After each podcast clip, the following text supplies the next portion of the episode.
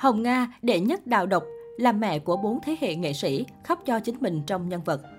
Trên sân khấu, Hồng Nga khiến khán giả căm phẫn trong nhiều vai phản diện và cũng lấy không ít nước mắt của họ với vai người mẹ. Ngoài đời, bà cũng nặng nỗi niềm khi làm mẹ.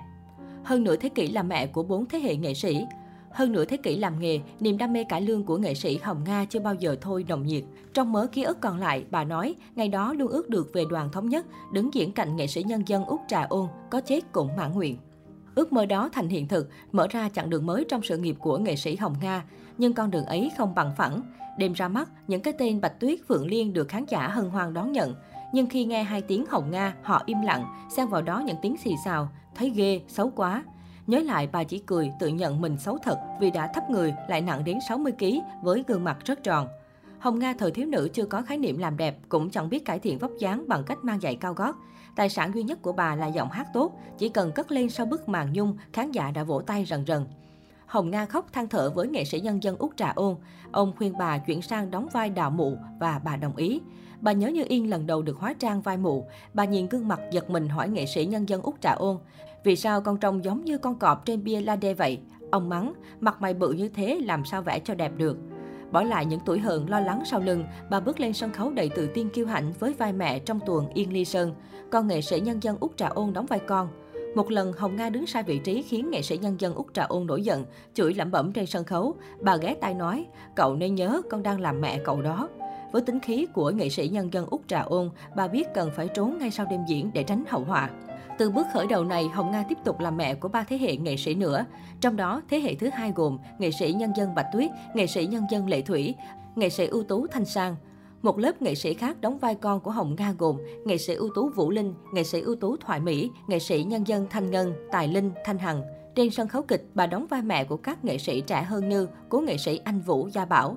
Khán giả hậu bối đều gọi bà là quá kiệt bởi vai nào cũng không thể làm khó được Hồng Nga. Nhiều thế hệ vẫn run rẩy khi xem Hồng Nga đóng vai Thanh Đề, vợ Mục Liên Thanh Đề, vai bà mẹ chồng vợ Duyên Kiếp. Từng cái nhếch mép biểu môi của Thanh Đề hay từng câu nói cử chỉ của bà mẹ chồng đều khiến khán giả phẫn nộ. Thường những vai mụ, đặc biệt mụ độc, nghệ sĩ khác thường chê không đóng, có khi đến tay Hồng Nga vì quá ế. Nhưng bà không buồn, xem đó là cơ hội để thử sức. Khi diễn được nhiều vai, cũng là lúc cơ hội được mở ra nhiều hơn. Hơn nữa, theo quy định của hợp đồng ký vào thời điểm đó, bà phải làm hết mọi việc gánh hát giao mà không được lựa chọn hay từ chối và cũng Hồng Nga, vai cô giáo Lan vỡ tuyệt tình ca, vai Hương Cả vỡ Tô Ánh Nguyệt, bà Hậu vỡ tóc trắng mẹ bay, khiến khán giả rưng rưng nước mắt với tình thương con bao la, những cây đắng nghiệt ngã phải chấp nhận trong đời. Chất giọng thổ pha đồng, trầm nhưng lại vang buồn như tiếng chuông của Hồng Nga trở nên đắt giá hơn bao giờ hết. Người mẹ nặng nỗi niềm ngoài đời, Cha Hồng Nga qua đời khi bà còn rất nhỏ, vì thế bà luôn khao khát một mái ấm gia đình đủ đầy. Nhưng ước mơ đó vẫn dở dang qua ba lần đò. Người chồng đầu khi bà có con và ba bữa gặp nhau một lần, cuối cùng Hồng Nga nhận ra bà bị lợi dụng. Người chồng thứ hai có với nhau ba mặt con nhưng bà vẫn một mình gồng gánh bởi người ta không thương bà cũng chẳng có trách nhiệm. Đến người chồng cuối cùng bà vẫn chịu đau khổ bởi tình yêu sự nhẫn nhục của bà không thắng nổi con ma men trong người ông ấy.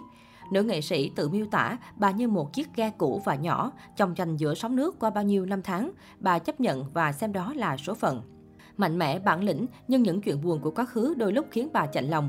Bà vẫn nhớ như yên những tháng ngày cày cực lực để đủ tiền nuôi năm miệng ăn, nhưng cái nghèo vẫn cứ đeo bám. Nữ nghệ sĩ mang hai đứa con gái gửi cho người bạn. Ba năm sau, người bạn đó sang Thụy Sĩ định cư, mang theo hai con của bà rồi bị thất lạc. Bà chỉ biết con đã đến trời Âu nhưng bạc vô âm tín Bà không nhớ đã bao nhiêu đêm sống trong lo lắng, sợ hãi, dai dứt, tự trách bản thân vì ký ức kinh hoàng này. Ai làm mẹ sẽ hiểu, khi con mình sống hay chết, đói hay no đều không biết, thì lòng có lúc nào được yên. 18 năm ròng, bà giấu nước mắt vào trong để tiếp tục nuôi dưỡng những đứa con còn lại. Năm 1996, trong một chuyến lưu diễn châu Âu, nhờ sự hỗ trợ của khán giả, bà tìm lại được con, nhưng lòng Hồng Nga lại vụn vỡ vì cả hai đều không nhận mẹ. Trời lạnh ở xứ người khiến lòng bà như đóng băng, nhưng sau đó một năm, một trong hai người con đã đến xem Hồng Nga biểu diễn, cầm trên tay một bông hồng tặng mẹ. Bà mừng đến ngất xỉu. Năm sau nữa, chị lại về Việt Nam thăm bà. Dù chị không thể nói tiếng Việt để giao tiếp với mẹ, nhưng nhiều đó cũng đủ xoa dịu nỗi niềm của bà bấy lâu. Hồng Nga vẫn nhiều ưu tư trăn trở, dẫu hiểu bàn tay con người không thể đủ sức nếu thời gian quay trở lại. Lắm lúc hai tiếng giá như thật chua chát trong cuộc đời một con người. Hồng Nga ít nhắc lại chuyện cũ. Bà bảo có khi ông trời công bằng cho bà thành công với vai mẹ trên sân khấu, nhưng vai mẹ trong đời thật lại không được may mắn như vậy. Năm 2020, bà đưa con gái sang Mỹ định cư tìm việc làm. Bà nói bây giờ đỡ lo vì con cũng đã có công việc ổn định. Vì dịch Covid-19 nên nữ nghệ sĩ bị kẹt lại ở Mỹ một thời gian và mới về lại Việt Nam cách đây không lâu. Hiện bà đang sống một mình tại thành phố Hồ Chí Minh. Mong ước lớn nhất của Hồng Nga là vẫn khỏe mạnh để được thường xuyên gặp khán giả cho trọn kiếp con tầm nhã tư.